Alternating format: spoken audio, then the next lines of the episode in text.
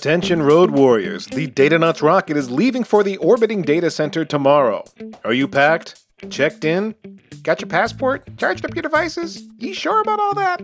Well, today, we're here to help you make sure as we interview three battle hardened travel veterans working in tech to share their best tips and tricks with you. I am Ethan Banks, along with Chris Wall, your co-host for today, and you can follow the podcast at Datanauts underscore show on Twitter, and subscribe, please, in your very best podcatcher. Our show today was recorded over three different sessions as we interviewed three different road warriors. Enjoy our conversations with Ron Fuller, Tony Bourke, and Greg Shipley. I believe each of them are million milers, and they each have lots of travel wisdom to share.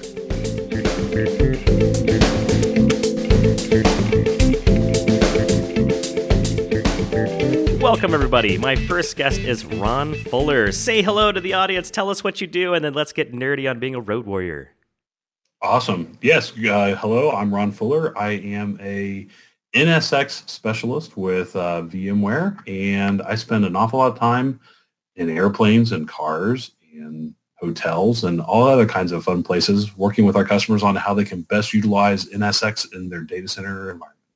Right on. And we've had some shows on that topic. So if you're curious about NSX, definitely go back to the library and we'll include in the show notes. But let's talk about the world of being a technical road warrior. And, and really, what we're trying to get into here is you obviously have a day job, you have things you have to accomplish, but they're distributed all over the place. You have to get from A to B, and you can't just say, well, I'm traveling today. No work is going to get done.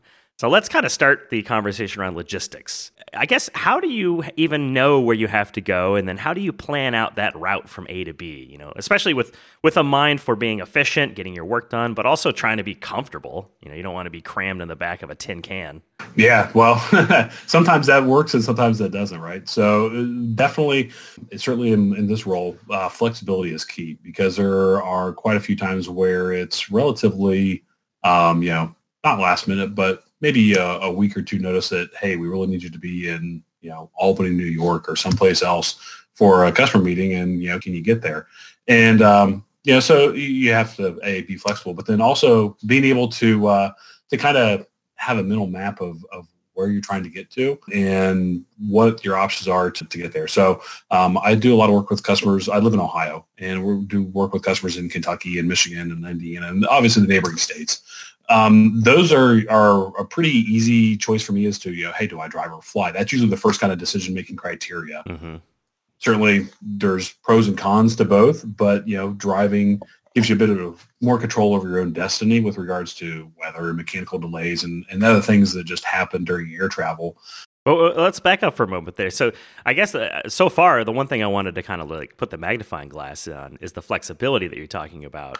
So, it sounds like in this kind of role, maybe not universally, but it's kind of like, when do you know what next week looks like? By Friday or hmm. earlier? You know, because I don't think I, I'm trying to think of if you're just going into the office nine to five every day, week to week. The idea of not knowing what next week looks like is going to be very alien. Uh, man, it's it's a it's challenging, right? Uh, especially being you know kind of I don't, I don't say I'm OCD because if I was, this job certainly broke me of that.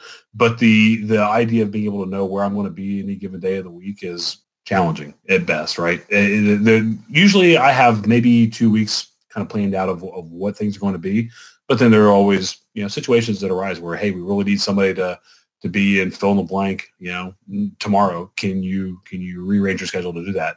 And and uh, you know, if if I'm available to, I, I rarely say no and yeah, you you make the appropriate adjustments and do what you can to to cover. We do a lot of uh, face-to-face meetings. Given the the role that I've got, I'm typically not the hey, let's do an NSX 101 kind of guy. I'm usually yeah. you know to help further the design or or, or drive the the customer opportunity a bit a bit more uh, hands-on-ish. So with that, that also gives me an opportunity to, in some cases, be more strategic and be able to say, you know, well, no, I'm sorry, I can't be in your customer because it's it doesn't meet our criteria for where I should be engaged. But in general, like I said, I, I don't like to say no. I, I, I don't necessarily know that I'm a people pleaser person. If you've ever worked with me day in day, day out, I'm sure most people would say that I'm not. You know, at the end of the day, it's a customer facing role, and, and and the more time I spend with my customers, the the better I'm doing my job first off, and, and I'm also helping. The, I try to do what I can whenever I can, if that makes sense. It does make sense, and and I'm I also wanted to point out. I, I thought you had an interesting point on the. It kind of depends on what you're doing too. It's not just that you're a technical person who travels. It's also you know you're saying intros and 101s not really your bag, but perhaps deeper dive, more architectural discussion would drive different behavior versus someone that might be on the road to actually install, configure, implement, deploy. You know, and that would also drive. I guess we'll talk about that in a bit. But I think those are good points that I want to come back to. But I'm also curious around.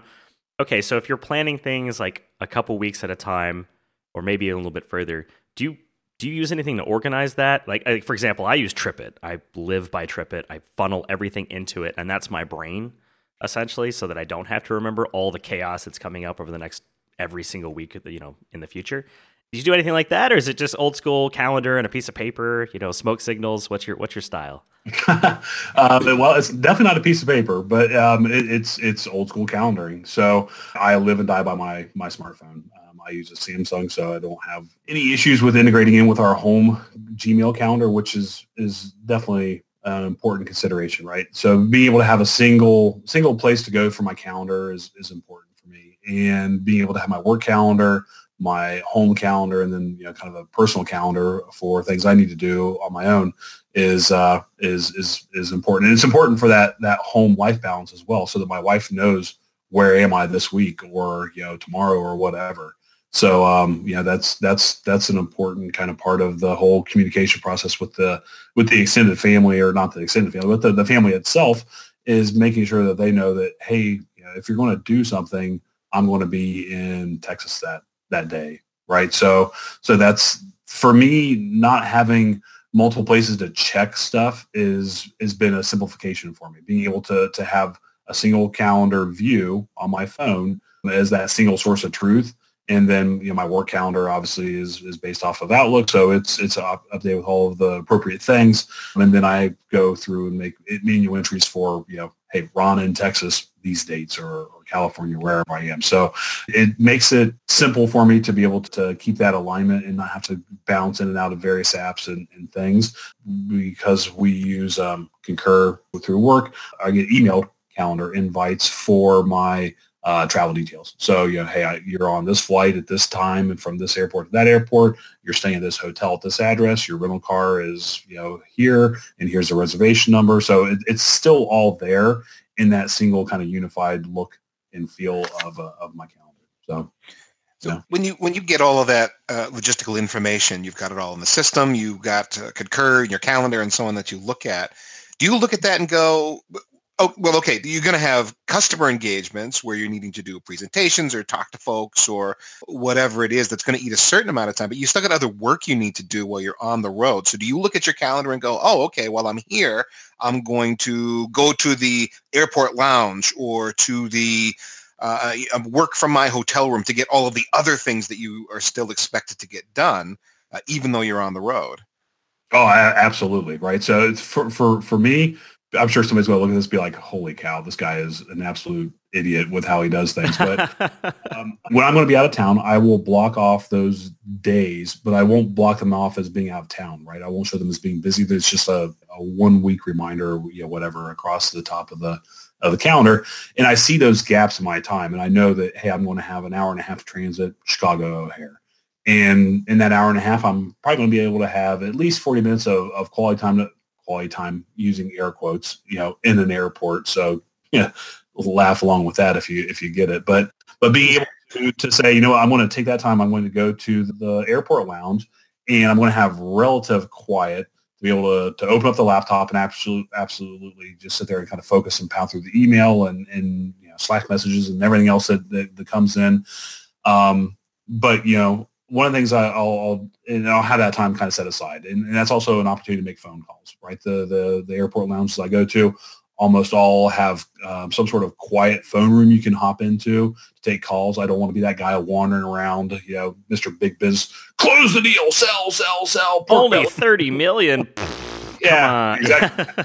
I'm not talking to you unless you're talking 300 million. This is ridiculous. You know, I see those guys all the time, and it just makes me roll my eyes like, oh my gosh, if your management food chain knew that this is how you acted in public, they would probably be appalled. But find those those quiet rooms and, and make the uh, phone calls I need to. I spend a lot, awful lot of time kind of triaging my my email when we land, right? So any airport you land to, you've got a, a taxi to the terminal of some amount of time. And so it's literally as soon as it's wheels down, I'm out of airplane mode. I'm letting the emails, you know, roll in the instant messages and everything else. And then it's a quick triage of, okay, so who needs to be responded to right away? Who is, this is a you know, general HR type email that, you know, is, is read later, check out the instant messages. My, my wife and I, my, well, now my older kids are getting older. They've got electronics and toys and, and, and, stuff. We use WhatsApp all the time, and I used, started using WhatsApp because when I was traveling internationally, that was better than uh, you know SMS texting, and and now it's a I'm a WhatsAppaholic, but we use it uh, for all kinds of communication. So you're able to just kind of go through and triage. You know, hey, here, here's where I am. I let my wife know first off. Hey, I just landed, and my wife knows all the airport codes for every United hub that uh, that, that, that exists, um, and a lot of the uh, the non-hub cities as well. So um, she's getting pretty good. So I can just say, you know, wheels down, IAD, and she knows I'm in Washington D.C.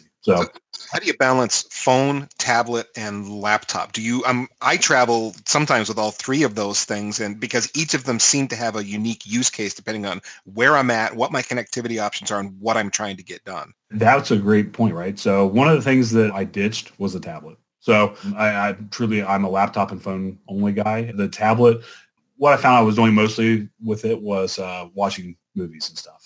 And and while I liked having it on the bigger screen and it was a good place to, to be able to you know read a Kindle or something else, it was just extra weight and an extra device to worry about charging and an extra device to just to worry about taking out of the TSA checkpoint and on and on, right? So, so it, in some of the uh, you know ebb and flow of uh, travel trends of hey, this is the tool I'm going to use, and I'm going I can't wait to you know try this out. It was one of those things where I'm like, eh, yeah, this is a nice to have, but not a must have, and I want to just carry around the must haves because you start lugging it through the airport and and and around a city, and it can be challenging. So you want to you want to kind of pack light, travel light as best you can as as you well, go. So speaking of that traveling light, did you ever experiment with no laptop but just tablet, tablet as laptop replacement? No, no, I, am not that bold. In, in all fairness, I'm not that connected, right? As as far as uh, um, I'm not a Mac guy, so you know, I don't know. Maybe now I'm not going to be ever invited to do another podcast because I don't I don't uh, have any uh, any Mac stuff in my in, repertoire. But what are you talking uh, about? I, I, don't use any Macs. We're, we are brothers. Okay. We are brothers in well, arms. I don't do any of the perfect. any of that. Yeah. But so, so you know, in, in all fairness, the the Samsung tablet I have isn't that useful for for any kind of productivity apps. So best case scenario really was, hey, I'm going to load some movies. I'm going to uh, to read some books on the Kindle app, and and you know maybe check home email or Clash of Clans or something else, right? Yeah, but nothing mission critical. So it, it, was one of those things where I'm like, I, I don't have a tablet of sufficient uh, power and function to be able to to get uh, that laptop free lifestyle. So so I've always been a laptop and, and phone guy. Tablet was added in for a while, and and now tablet's out. Yeah, I remember um, several years ago, I was I had just gotten my first tablet, and I was so excited. I was like, I'm gonna ditch the laptop, go all tab. Like that was the future, right? You wouldn't need these big bulky devices anymore. And so of course, the first thing I do is I'm, I'm, I'm going to Austria for a week. I'm just going to bring nothing but a tablet. Man, that hmm. was uh, that was bold uh, and stupid. so I'm with you there. I've since completely eliminated tablet. Not so much because that was just more me being adventurous, but also I agree with you. It's uh, when you're doing this sort of travel where you're just kind of always floating around. Uh, things like weight, having to charge a device, just the hassle becomes exponentially more frustrating than if you're just doing it, you know, once in a while and you just want to have that movie device. So I definitely, as you're saying all that, Ron, I'm like, there's a there's a strong resonance to a similar experience where I, I made those same choices, uh, and I'm and I'm thinking through that as well as as kind of towards the last part of this discussion around technology. So we understand, you know, that the tablet may not have hit, you know, your your list of things to continue using, but what about any concerns around staying charged, uh, dealing with redundancy and single points of failure. I obviously there, there's a little bit of me that stresses out only having the laptop with me. And a few people have said, you know, well, I bring two, or I have one in my bag and one in my actual luggage and whatnot. Any any thoughts around that, and as well as you know creature comforts, anything that you bring because wow, these are amazing from a headset or or you know neck pillow or something like that that you just love from a technology perspective. Yeah, so so um, I'm definitely a single laptop kind of guy. The, the, the one I've got is a big enough brick. I, I don't need to carry two. Okay. when, when, I, when, I, when I'm traveling for for work, it's it's obviously it's my work laptop. Um, I, I, I bought a Chromebook July of last year, and I've been using it when I travel personally. Right, you know, if we're we're going to a different city to do you know, fill in the blank, something probably something stupid, some sort of endurance event or something. And I and I and I don't want to take the work uh, laptop with me because first off, it's it's theirs, not mine, really. But also, it gives you that that hard break. You know, I've got it on my phone. If I really needed to, I'll, I'll, I'll check my email. But being able to have that separation of of you know home and, and work um, when doing personal travel was kind of a kind of a big deal for me. So so there, there's that. Uh, as far as headset goes, I, I love Bose noise cancellation earbuds. For me, they are the the perfect kind of compromise for hey, I don't want to listen to the baby screaming behind me four rows back, and I don't want to talk to Chatty Cathy who's sitting next to me and listen to her story about her cats and how they you know, tear up her house or whatever. And, and then from a size and, and, weight standpoint, they're light. They are chargeable via USB, so they fit into my charging kind of scheme, if you will, very easily. And the battery life is great, and I can sleep with them in my ears. I've, I've tried the, the, the over the ear headsets, and, and just too bulky from a from a standpoint of I got to have a special case for them, and even if they flip flat, that's still just extra room in my bag that I don't want to have to take up and uh, and then also I can't roll around um, and sleep in them. So it, it, it, they don't work. And as far as charging devices, um, I carry a 25,000. Well, it used to be weather hardened, um, although one of the, the, tabs fell off. So now it's, it's probably going to get zapped by water someday and, and barbecue everything. But um, a battery charger or a battery brick, right? And being able to to charge two devices at the same time. I make sure my phone is charged. Um, I try to charge my phone off of my laptop if I'm using it, so that way I save the battery for that kind of like, oh no, I, I I'm getting low on juice and I need to make sure I have some way to charge it. Um, but you know, uh, if I'm sitting in a customer meeting and my laptop's out, my phone's probably plugged into it, and it's not a sign of disrespect or anything. It's pure efficiency. I'm charging my phone, dude. if my is on, I'm charging the phone because I don't know when the next time I'm going to have an opportunity to. Is right. So it's it, it's those are all lessons learned though from from having been in the situation where oh no it's two percent I don't have a way to charge it and uh, I need it for you know directions so exactly right? It, it's one of those things where you need to make sure you've uh, you've got the juice and if and if the if the phone is your portal to the world so to say then uh, you know you better keep it running. Fair enough. You know that's the abc right? Always be charging. So uh... exactly, exactly. Well, Ron Fuller, thanks for joining us. And for those that want to yell at you or maybe get some more information on what you're talking about, maybe some recommendations as to specific models and whatnot from the conversation today, you know, how can folks find you on the interwebs? So the easiest way is uh, Twitter at CCIE5851. And then I also have a blog, although it's not very technical recently. So that's that's uh, that's on me. But it's CCIE5851 at uh, blogspot.com. So those are probably the best ways to get a hold of me. And uh, always uh, happy to hear from people and, and interact and share information. And hopefully uh, this will be helpful for somebody somewhere.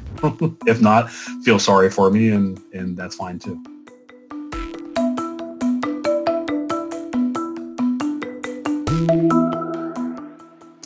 I completely agree with Ron that the tablet is the least useful device to carry when traveling. It's good on the plane when a laptop won't really fit on the tray in front of you and so on, but a tablet just isn't as productive if you're used to certain key combinations and certain gestures you might do. I end up killing a lot of time missing key presses and stabbing at the screen because I don't have a trackpad with me. And uh, yeah, it's also true there's more weight added to the bag. It's a thing to worry about charging and if you're thinking, oh, I'll just, you know, a tablet's a laptop replacement, surely I can do that. Nah, it really isn't. I mean, even when you when you pair up the tablet with a decent keyboard, it just isn't the same as the full OS experience if that's what you're used to dealing with every day. Uh, Chris, what were your thoughts? I mean, first and foremost, man, where did the tablet, you know, I feel like it's really done something evil to you. But no, I, I kid. I actually, the, the, the concept of having different calendars and using calendars to control your destiny or, you know, travel schedule, maybe less, you know, drama around that word, uh, it makes sense. You know, I tend to folks, I tend to tell folks that I live completely off my calendar uh, because when you have this amount of, we'll just say chaos in your life when it comes to where you're at and what you're doing, uh, you're not going to keep that in your head. You're going to miss things. So I personally run three myself: one for work, one for just personal, and then one for kind of wall network stuff, if you will, like like this show, the Datanauts. Uh, so it's nice to have them all unified on the smartphone, but from kind of a role perspective or a task type perspective, they're all separate. And yes, to WhatsApp, I've pretty much fully transitioned to that because I do do domestic and international travel, and I found it's just one of those things that makes it so much easier to stay in touch, especially for personal relationships, it's just family and friends, uh, when you're not in the US.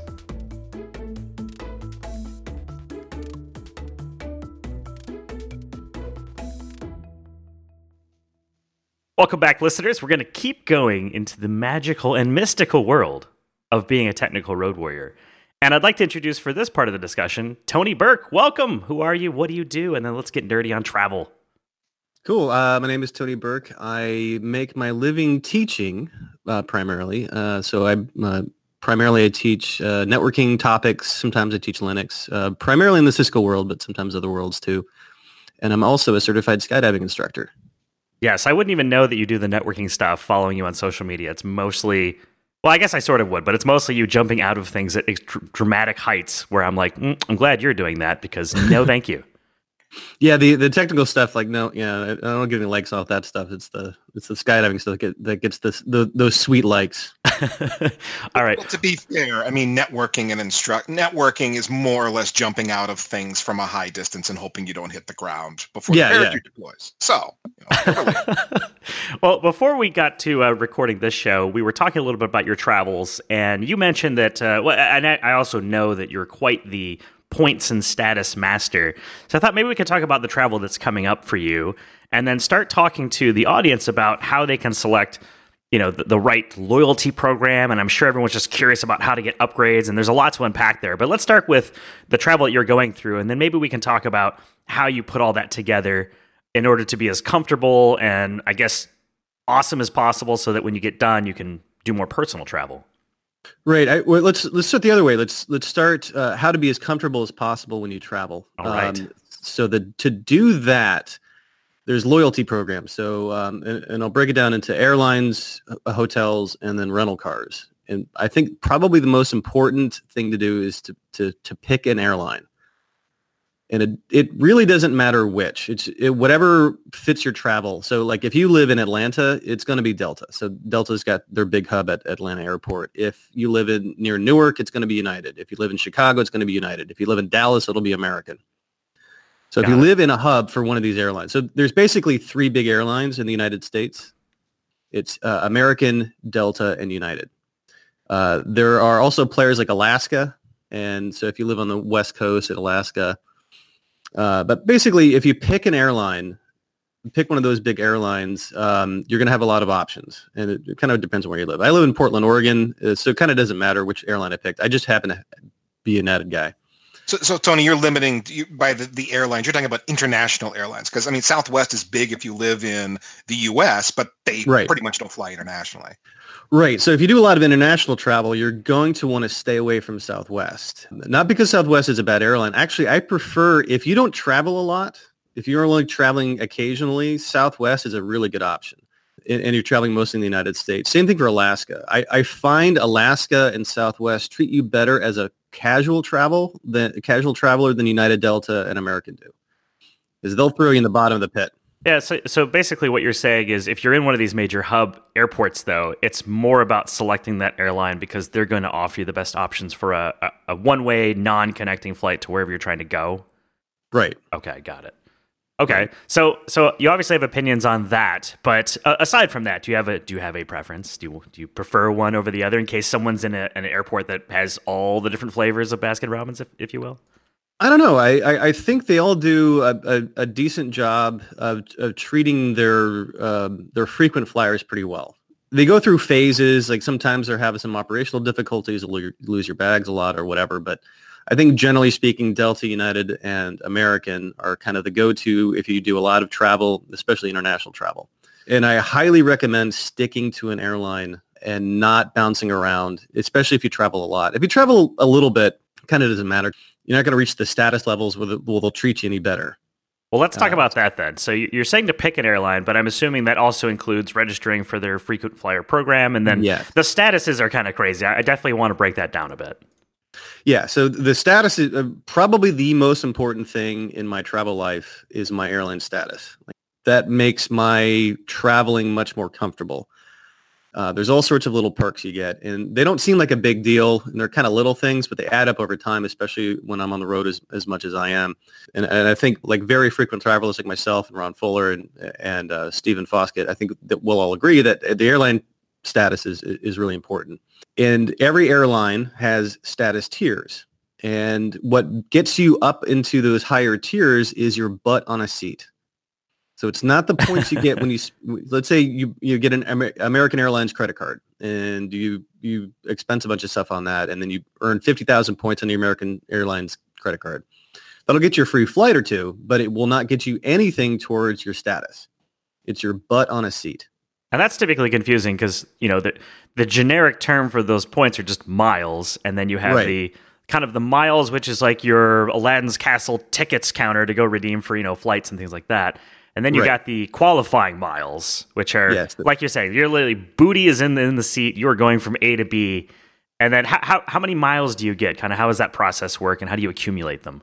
Well, some of the airlines are doing what they call like basic economy. I think that's what United calls it, and I think American and Delta have, and a bunch of the other airlines have something similar. They don't earn you any point qualifying miles, so stay away from those tickets.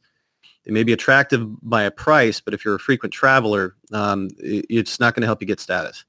Okay, so you still get from A to B, and it's cheaper, but the cost is it's not going to help your status at all. And I guess if you're expensing it, how much do you really care that it's fifty dollars less? You know, it's not the yeah. end of the world. Okay, is you accumulate butt on seat miles or butt on seat uh, point qualifying miles or point qualifying segments. So, like, let's say you're traveling from New York and Washington back and forth, uh, New York to DC back and forth all the time.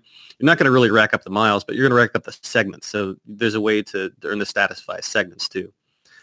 But as you get up to the higher tiers, you start getting all these really nice perks. Like uh, you get to board the airline, you get to board the airplane uh, first. They have the boarding groups. Uh, typically, most of the airlines do. And boarding first means you're going to have the overhead space, so you don't have to check a bag. It also means you get to get on the airplane, pick your overhead space, sit down and relax while everyone boards. Uh, it seems like a little thing, but it's a big thing. Uh, you get priority lines, so you get to to check in uh, if there's a uh, that there's that scene in the movie Up in the Air with George Clooney where he just walks right past that long line, goes to the priority line, and just checks right in. Like that is uh that is so critical if you're doing it a lot because if you're standing in line, traveling is standing in lines. So anything that you can do to reduce the amount of time you spend in lines, it's going to be a good thing and uh, and all of the airlines have these these tiers, and, and the highest tier is is the one that uh, that a lot of us shoot for, which is on, on United it's 1K. So that's the name of the, the status. So I have, I have 1K status, and I will protect that 1K status very very carefully. In fact, I quit a job once oh. because they weren't flying me enough. Like I literally, I was like, I can't do this. I lost my 1K status for a year, and it was awful. I, have heard of people actually booking an extra flight just to retain their 1K status. They didn't need to go anywhere for business, oh, yeah. but they did miles just to, to keep the status. Have you done that? Oh yeah, oh I, a couple times a couple times I've had to do that. Um, I I once went on vacation and I'm like, okay, where can I go that's going to get me ten thousand miles? Okay, I'm going to go to Bali. All right, Bali, that's it. And and I went to Bali. Now I uh, kind of going into you mentioned the the the partner programs, the alliances and there's three. And so United is part of the Star Alliance, which is things like Thai Airways and Lufthansa. Uh, Delta is part of the uh, what are they the Sky, Sky team? team? Yeah, yeah. So that's Air France, I think, uh, and some other ones. So if you book the ticket right, the even though I was flying on like um, Thai Airways, to get to, I think it was actually going to, to Thailand. Um, the points that I spent on the Thai Airways ticket go, I can, I can set it to deposit it into my United account and they count as point qualifying miles. So even though I, I flew a different airline to to Thailand, I got the points. I, I got the qualifying miles on my United account, and I was able to hit 1K that year. Let's let's rein back a bit. Let's keep it let's keep it kind of local for a moment and go over Okay. a couple things you talked about. So first, you talked about picking the airline, setting Mm-hmm. yourself up with the frequent flyer, you know, na- uh, program of their choice. They're all named different things, Yep. and then making sure that when you book a ticket, it's expensive enough that you get the qualifying miles and qual- or qualifying points and qualifying segments. So you're not in the you know bargain basement level of uh, ticket. Yeah, it's just it's just those bargain basement tickets. Those they they don't even let you take a bag. They don't even let you have a, a, a second carry on. You just, you just get one carry on. You have to share a Yeah. seat with someone. No, I'm kidding. Yeah, yeah, yeah. Those I mean, those those tickets. uh, Don't don't buy those. So you don't have to buy like an expensive ticket to get the point qualifying miles. You just have to avoid the super super cheapo ticket. Got it. And so then you're traveling around, and eventually you reach the status tier, you know, the, the first tier on the rung, and you can keep climbing up. Um, Mm-hmm. Really, what's the what's the advantage then to go up beyond the first tier? Are there more advantages you go further? And uh, what Yeah. what point are you kind of like I'm good to go? Because you mentioned 1K. I assume that's the highest United. Kind of why are you so fastidious about reaching that that you're literally willing to tell a, an employer to go away? Yeah, yeah. So the the the the perks are is I get a special phone number I can call when I need to rebook. Uh, So this is an operational benefit as well. So let's say like flight gets canceled or there's weather, I get priority booking on um, on next flights, and I get I get higher up on the upgrade list. Uh, so let's say I need to. I, I, I was going to. I think I was going to Korea for work, and um, flight got canceled and I don't know why. And they, the United booked me on another airline. They booked me on, um, I think, a Delta flight to get me out there because um, I had that status level. So they're like, "Oh, you're 1K. Well, we'll just we'll, we'll book you on another airline." Hmm. So they're Yeah, gonna go. They're gonna do whatever it takes to get you there because they realize you're a very loyal customer and you're doing this for Right. work. It's not an option to not make this meeting or whatever it is. Yeah, yeah. So yeah, those kind of things are you you get all you, these benefits, and then um, I get a, it's a better chance of getting upgraded uh, on domestic and international flights. Uh, there's a little bit of a difference in how you set that up, but um, Well, let- let's Yeah, talk about that bit because I, I know when I very first started flying, I was traveling with some some coworkers, and they had they were just like you, Tony. They had it all figured out. I was the complete clueless moron. I had no idea what I was doing. And they all got the fancy first class seats. I got steerage in the back, and I was like, "How do you do the upgrade?" So it's a mis- it's a mysterious process, to be honest. If you've not ever gone through an upgrade, uh, kind of, can you explain how that works and, and kind of some of the best ways to do that process? Sure. Uh, back in the the- you know 20 years ago, it used to be like if you just like sweet talked the the the gate agent, they they would put you on the upgrade list or, or whatever. Now it's all done in the computer. There's some algorithm, and and honestly, I don't know what the algorithm, the exact algorithm is, but I can tell you some things that'll help. I believe it helps if you buy the ticket with the airline card. So I have a United Airlines credit card and I think it helps. I'm not positive on this, but I think it helps, and I think the other airlines do too. They'll just kick you up a little bit on the upgrade list for that. Not a whole lot, but a little bit. Again, this is speculation. All right. Uh, the uh, the other thing is um, is your status, and your it, it all gets fed into a computer, and there's like a little Tron battle between all the different uh, frequent flyers to see who gets those upgrade lists, those upgrades. I fight for the user or the upgrade, Yeah. whichever. Yeah. Yeah fight for the upgrade. And then um so when you uh, and the most of the airlines not all but most of the airlines they will try to sell the first class tickets at the first class ticket prices. And the empty seats will get thrown to the upgrade list. So it's uh, it, it- you'll most of the airlines now will they'll have a little upgrade list thing on your phone app and you'll see your status on that upgrade list. And let's say sometimes like first class is full and, you're just out of luck you're in you're in coach but even in coach a lot of the airlines have different seats. Like I, for, for example i try to get the exit row because you get a lot more leg room there. Or the, the front of the airplane even in coach will have a little bit more leg room than the back of the airplane. And as you get higher status levels you'll get like right now with 1k i can pick um, my seats in economy plus was which is what united calls their extra extra room. So i can pick those and i don't have to pay for it. Um, if you're on a long flight it's actually probably a good idea to pay for it. It's you it's uh, it, it's nicer to have a little bit of extra leg room going from San Francisco to New, to Newark. And for a short flight, it really doesn't matter. Got it. So so it sounds like um, I've bought my ticket. I have some level of status. I've and then Mm-hmm. it, depending on what your status is, you might have to redeem some sort of voucher or coupon or something that's electronic to get on the upgrade list. But in essence, you're you're on the list, and basically first come first serve. You see, you know, I'm number 53 on the list. Probably not going to get upgraded because there's yeah, not even that probably not going to get. Yeah, it, it- I mean the the upgrade list is pretty long, and, and there's usually like five seats or four seats or something. Um, so w- with the highest status on United, you, you you get a, a better chance. I get upgraded in United about half the time domestically. Um, and there's no, there, no, I don't need a coupon to do it at 1K status, and I don't think you need it at the other level, some of the other levels either. You don't, you don't need a coupon. Got it. So as you reach kind of the pinnacle, it's just kind of an assumed, hey, you're gonna be on the list to get upgrade, and then if you get it, they just notify you and say, hey, you've got a new seat, or how does that work? Yes, it, some, sometimes you'll you'll get it before you board, and sometimes, in some cases, uh, they're you know they're waiting for a passenger. They, they don't make the connection, or they just don't show up, and then they'll come back to you and say, um, uh, "Mr. Bourke, you've got an upgrade," and and and then get my bag and I go up to first class and and um, or you know, business Wow. class. And, Like, Yeah, it's- it's- sorry, it's happening. everybody, I've got to go to a better seat now. Can you excuse me? yeah, he, it's well. Funny story, a uh, funny little anecdote. I was I was I was on vacation with a girlfriend at the time, and we were in um, uh, somewhere in the Caribbean. I forget where.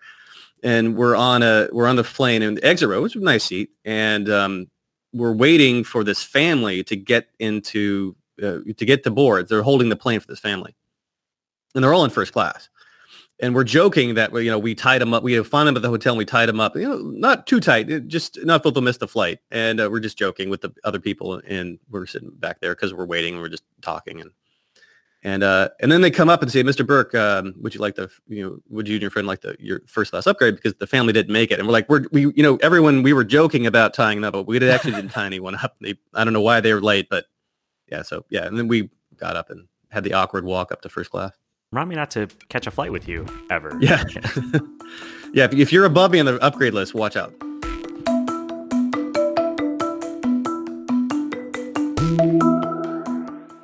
Ah, travel. And, and it's interesting that Tony brings up boarding first because it definitely, I don't know, there's a lot of controversy about waiting and getting on the, oh, who cares? We're all going to the same place. No, you're wrong. Being first on the plane is actually huge um, because the overhead space that Tony was talking about. Because me personally, I pretty much never check a bag. It slows you down. It increases the risk that you're uh, assuming when you travel because people might lose your stuff. And typically, the things in there are like clothing and basic necessities. Uh, and it impacts your layover decision making because if I'm going to check a bag, I don't really want to take two flights and lay over somewhere. I'm probably going to want direct because otherwise, sometimes I'll make it there, my stuff doesn't, or the other way around. So don't don't just take that as a nonchalant kind of hey, getting on there first and getting overhead space is not a big deal because it is. What about you, Ethan? Well, I'll take an opposite view on, on overhead space, and there's there's a scenario here that I gotta play out. Now, I don't fly international very often, and most of my travel is in the U.S. But because of what I'm doing, I usually have a lot of audio video gear with me that I'm hauling, and I can't fit all of my stuff therefore in the overhead. I have to check luggage. So I usually check a hard shell case with electronics, and then since I'm checking bags anyway, I'm just check a second bag with my personal stuff. And if you're in that scenario and you have to do that, Southwest is nice when checking bags because you can check two bags up to 50 pounds each for free. But the downside is what you were talking about, Chris. You got extra time on the front and back of the flight because you got to take extra time to get those bags checked in, and then you got to wait for the bags to be returned on the uh, on the carousel on the luggage return. And there is a risk of lost luggage. It, it doesn't happen a lot. I've flown a lot, checked bags a lot, and it's actually never happened to me, but it has happened to my wife. It has happened to some other people I know where the bags get sent to the wrong place or just don't show up. And plus, Southwest Airlines is kind of annoying in that they don't scan bags along the route like many other airlines do. So you don't know if your bags made it until they show up on the conveyor.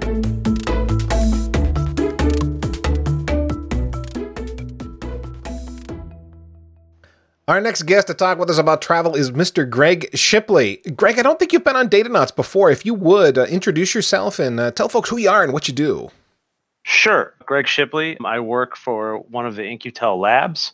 Been traveling for a few decades. You know, career's taken me a few places, but, you know, I've done the consulting thing, done the applied research thing, did a brief stint as a CTO. Uh, so it's kind of put me, uh, put me all over the place. I've done, done a fair bit. Yeah, okay. Now, when you travel, what is your what, what is your big goal? What are you trying to achieve when you are starting to think about getting on a plane?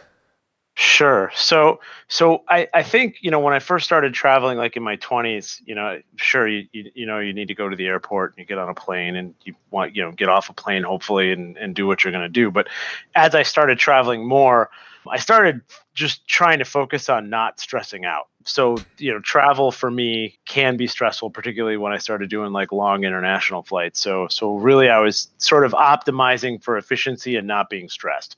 Yeah, yeah, exactly. I, I feel exactly the same way. I just want this to go smoothly. I want to minimize the things that cause me stress. What are the things that cause you stress? Not surprisingly, it's uh, did I pack everything I need? Uh, yep. uh, when I'm when I'm traveling, did I did I put pack everything out of my hotel room? Did I take everything with me that I that I arrived with? You know, and that includes not leaving the stupid chargers around, or forgetting your toothbrush, or forgetting your sport jacket. That one really sucks. Um, so yeah, uh, and then and then you know trying to avoid things um, that really slow me down during the journey, right? Uh, that that that are you know needlessly painful, like rental cars. Oh yeah, I, I don't do rental cars most of the time. I mean, if I'm on vacation with other people or something, sure, you know, I get a rental car. But by and large, it's it's taxis or Lyft or something like that. Okay, so we got some goals here. We're going to reduce stress. You don't want to forget things. Uh, how do you handle then going to the airport? Because for me, going to the airport and the process of getting checked into the airport and getting to my gate so that I'm ready to board when they call is a, a thing that's like chief in my mind. What's your what's your timing? Do you have a strategy for that? Yeah. So in in general, you know, I, I don't like probably being in the airport any more than the next person. But the way I generally think about it is, I really don't like missing flights. So uh, I, I try and be to the airport, you know, at least an hour, hour so hour and a half early, so two hours if it's an international flight, and you know, depending on what city I'm in, uh, oftentimes I'll plan to take an hour to get to the airport, right? So if I'm in a major city and I'm, you know, half an hour, 45 minutes away from the airport, I'll I'll, I'll pad, you know, I'll pad it a bit.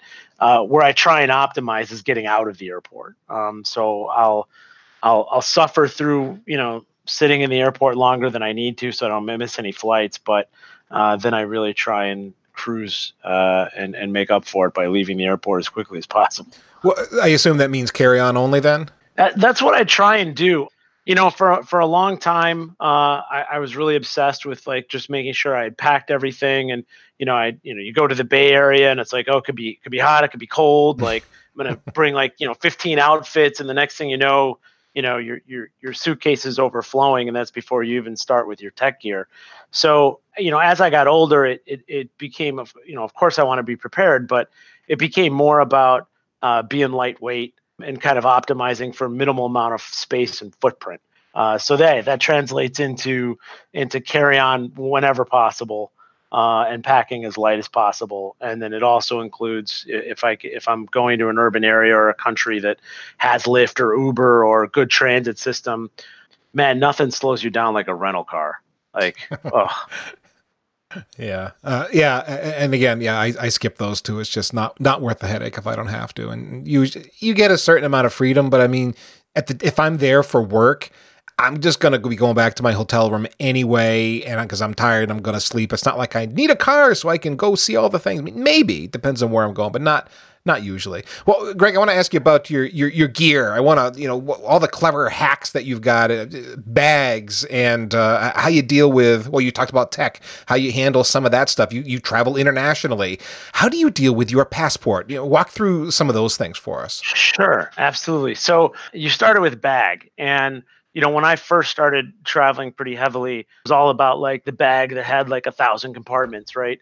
You know, the, the cool zip thing to protect your your laptop, and then the other bag, you know, thing to hold your toiletries, and and what I what I wound up with, and and you know, I should preface this with uh, a lot of this is personal preference, right? So what works for me might not work for everyone, but what what I found was I'm just not smart enough to keep track of all those zippers and all those pockets and where all that stuff goes, right? So I'd constantly be like zipping and unzipping, and you know, so I went. I eventually got to the point where I went a completely different direction, which was you know, one of those North Face base camp duffel bags, which, you know, they, they don't look very corporate, but holy crap, those things are awesome. Like I have, I have lugged that thing so many countries. I've cl- crossed the Atlantic and the Pacific so many times.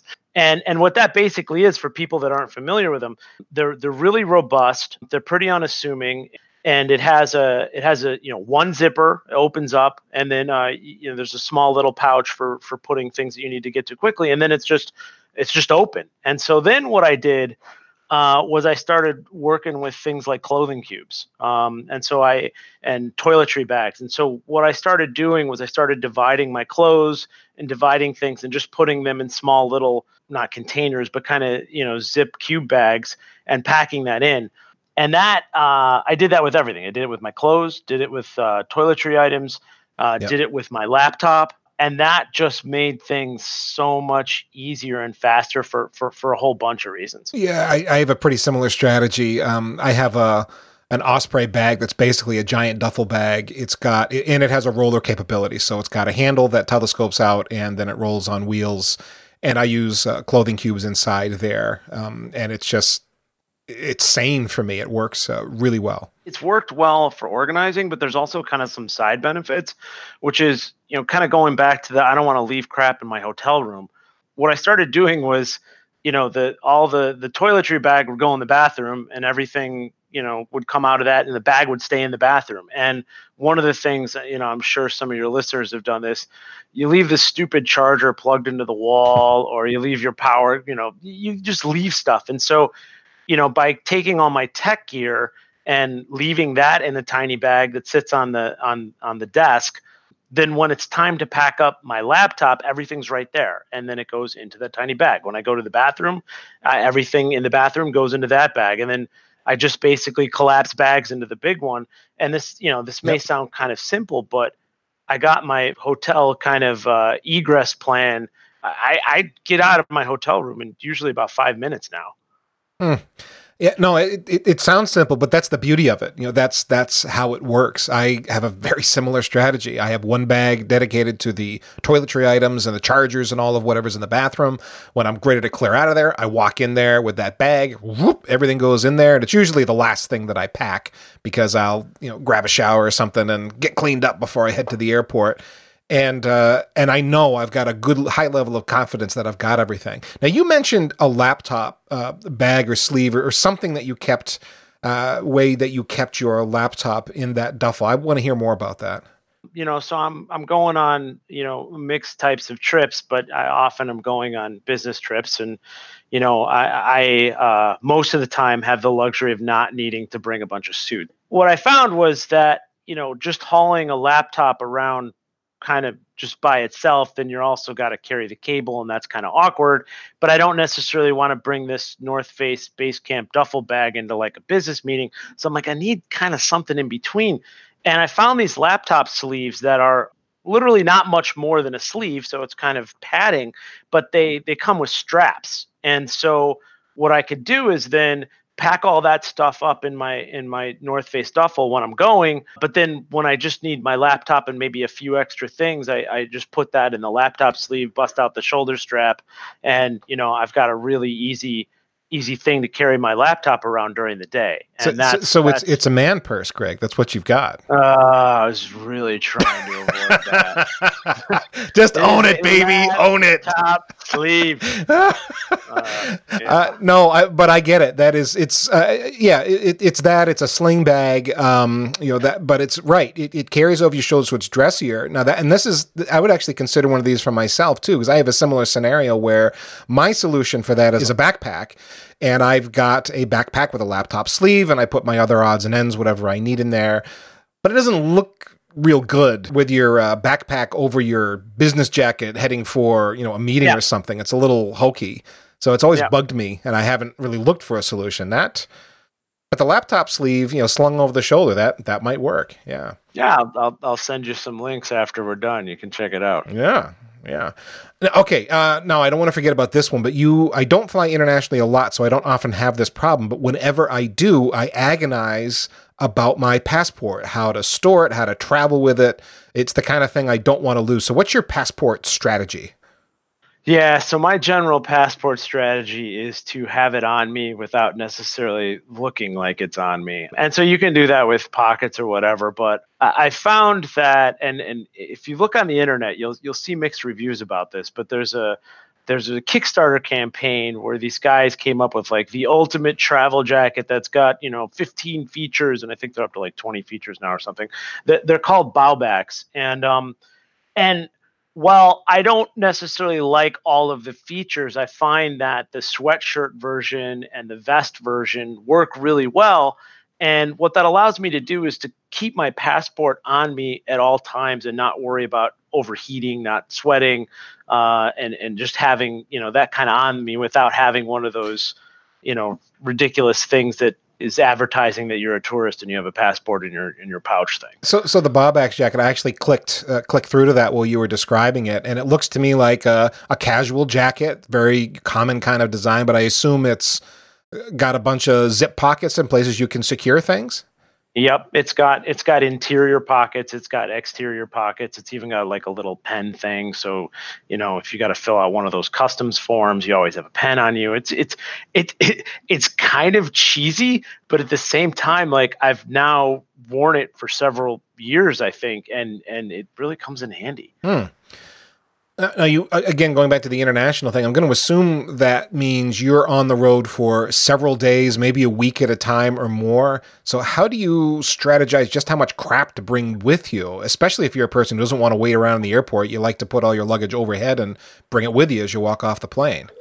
Yeah, so that's a great question, and I think you know most of my trips are like one to two weeks. It's rare I have like you know international couple of days. So so I still try and pack light, and this um uh, this surprises some people because I, I can I can normally uh, be very comfortable living out of that that small duffel for a week or more. So I do a couple things. Like so, one, you know, it, it's all about minimizing how much stuff you're hauling. Uh, but I pack with with layers in mind, right? And everyone's and anyone who's grown up in like the Midwest or colder climates, like you you know about layering for warmth and and that kind of stuff. But I kind of use it also to uh, minimize how many different wardrobes I need to change. Now, to be clear, I'm not going to win any fashion awards, but but I try and at least look professional uh, whenever I need to.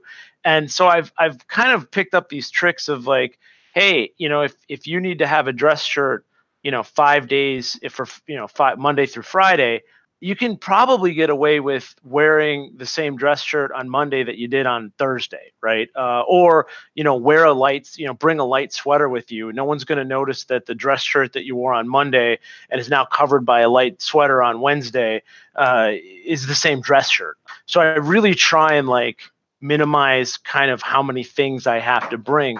The other thing that uh, kind of dawned on me, and this is almost like cheating, but like if you're doing multiple trips or, or multiple visits to you know multiple customers or locations or whatever if you're not traveling with the same people, they're not going to know that you recycled your wardrobe, right? They're not right. going to like the people on Wednesday aren't going to know what you wore on Monday.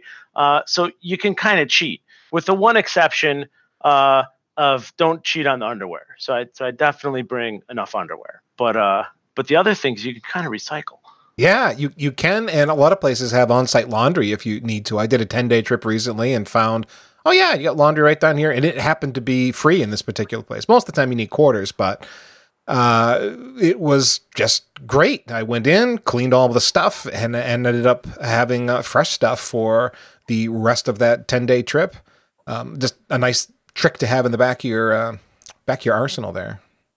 Well, Greg, I got one more uh, question for you, which is kind of the kind of the catch-all. W- what are your other tricks or recommendations you have for people that are traveling?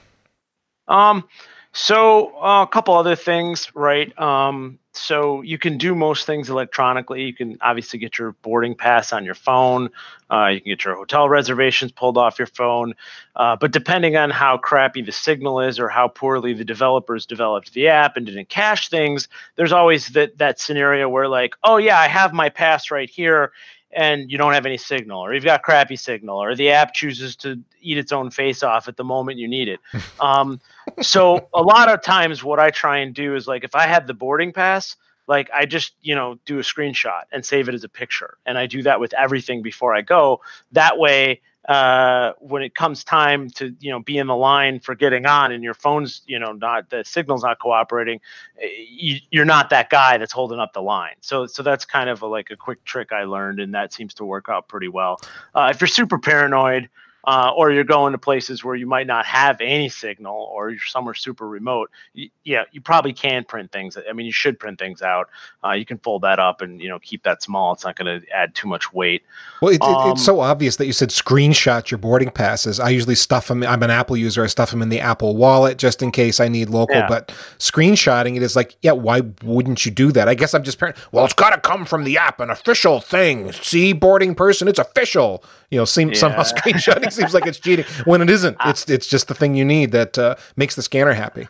Yeah, I'm thinking the flight the the flight check-in people aren't going to uh, aren't going to bust us on that. I think no, I think we'll be okay. Pretty sure yeah. that's safe. Yeah. Okay. So yeah, I don't really print things out unless I have to, but occasionally I feel better if I've got something printed. I guess. Yeah couple other things like if you're international and you're you're US citizen, the global entry thing can be a godsend. Like the other day I was flying into to Dulles and I actually got through customs and out to the street curb uh, from 15 minutes from when my foot left the plane, which is like Ooh. pretty much mind blowing. Yeah. Um, that, that's not going to happen very often, but but but it is possible.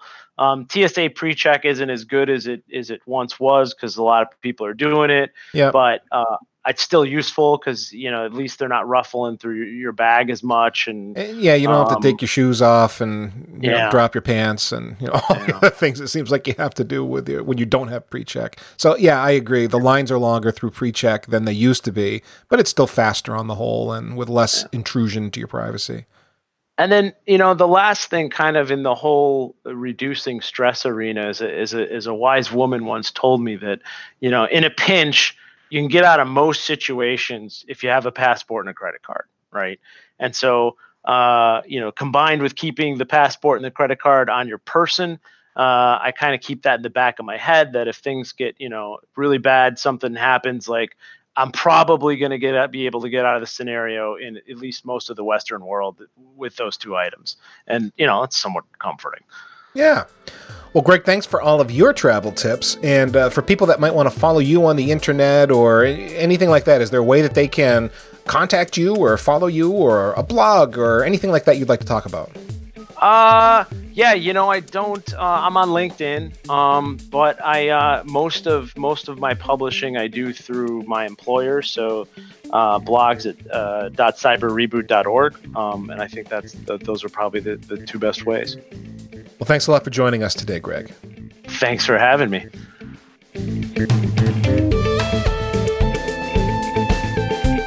My thanks to each of our guests for sharing their travel wisdom today. And that is it for today's edition of the Datanauts podcast. You can tweet me at EC Banks and Chris at Chris Wahl. And by the way, that's W A H L, not W A L L. Chris Wahl, there you go. For more of our Datanauts shows about infrastructure engineering, visit packetpushers.net. We cover cloud design, container operations, automation techniques, interesting open source projects, PowerShell scripting, DevOpsy stuff, distributed computing, and so much more. And until then, may your server lights blink, the seat next to you be empty, and your cables be cleanly managed.